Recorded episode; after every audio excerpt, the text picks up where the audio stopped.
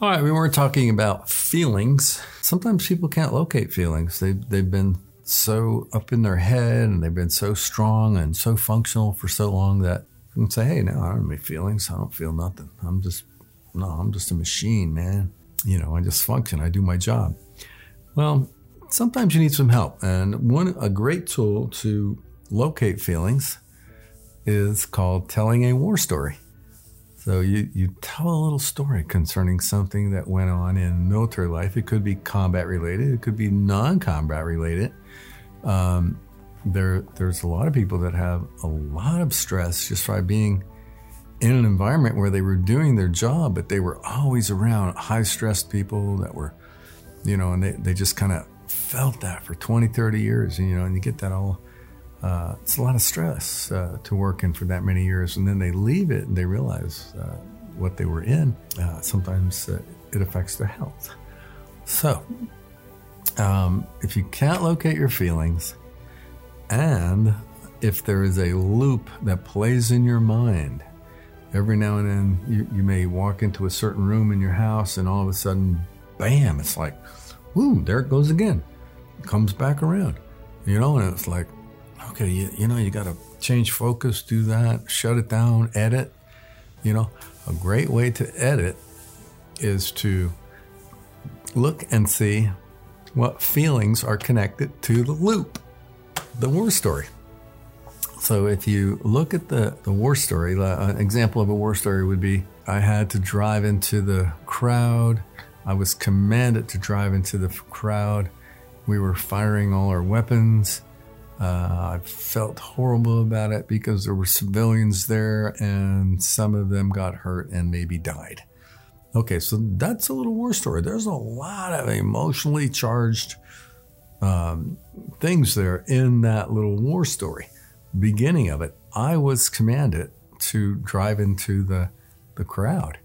You know, and it was like, okay, that's not something. That's not a normal function that that people do in their daily life. So that's a military experience. Command it. Got to follow orders.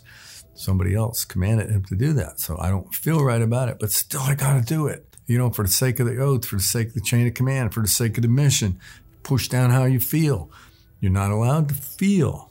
You're not allowed to let those feelings control your, your behavior. You're supposed to let your training, your good information, your good intel, your logic control your uh, behavior.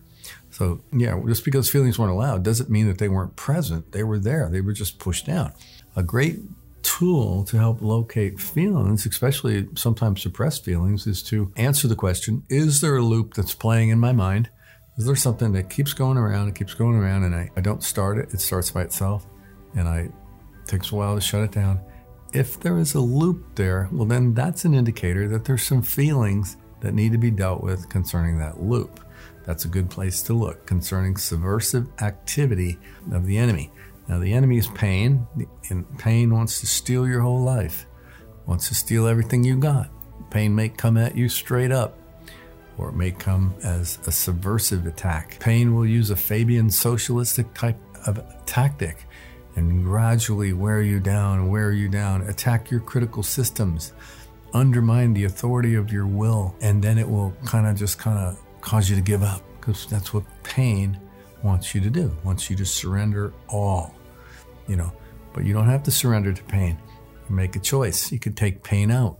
You got to take pain out. You got to locate it. You got to locate what's feeding it. You got to take out the supply line to pain. If, if pain is being supplied by something, you got to shut that down. Let's go back to the war story. War stories can help you locate feelings that are keeping pain in place.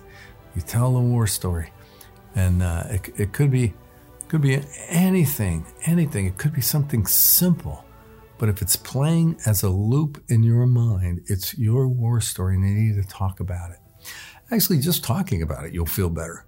Uh, better yet, write it down. Write down uh, how you're feeling and, and verbatim. Write down the conversation. Write down different perspectives. All of that will help process stuff. Once you locate the presence of negative feelings, you have a target. You have something to work on. Now you have something to process out. You take out the negative feelings, the body will heal, the mind can refocus, recalibrate, the body will re- recalibrate, and you get back to living.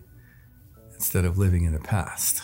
You start can uh, gives you more power to move forward. That's the power of the. That's the the the war story. Telling the war story. No, my little war stories are. Um, I think they're insignificant concerning some of the war stories that I have heard. Uh, I've heard uh, about men that were frozen in the North Sea or or frozen in the Chosin Valley and or torpedoed in the Atlantic or they fought in, in the Gulf War, been in Bosnia, Kosovo, Panama, uh, Grenada. I've listened to stories from these men. they talk about the things that they went through. And one thing they have in common is there's emotionally charged events in their war stories. You know, Vietnam, a lot of Vietnam veterans are still coming home. Uh, they have a lot of emotionally charged stories in their events. I think they know they need to talk about them. I think that's pretty pretty common knowledge. So talking about them is a wonderful tool. It, sometimes it doesn't get it all out, and so you need other tools. You need to know how to locate the presence of negative feelings, and then how to take out those negative feelings. Negative feelings are the subversive enemy that is undermining your critical systems if you run a patrol into your, the realm of your feelings, you do a little recon down there, you can start looking around and you can start answering some questions as to where these feelings came from. When did they start? How are they causing me to react? What is these feelings, these negative feelings, what are they taking from my life? And you can decide a course of action after you define the feelings and define what it's doing, where it's coming from. You know, it's always good to define a course of action immediate action is always best. Feelings. Feelings can be located with, with a war story. Tell your war story, find an emotionally charged hotspot, take a patrol into your feelings. Just sit there and say, hey, I feel I feel a certain way. I feel feel a little confused. I feel a little fearful. I feel a little sad. You know, so whatever you're feeling, be honest about it. Talk about it. Feelings are feelings. We call we call them feelings because you feel them. Not something that's dissociated from the human psyche. It's it's part of us. It's part of who we are.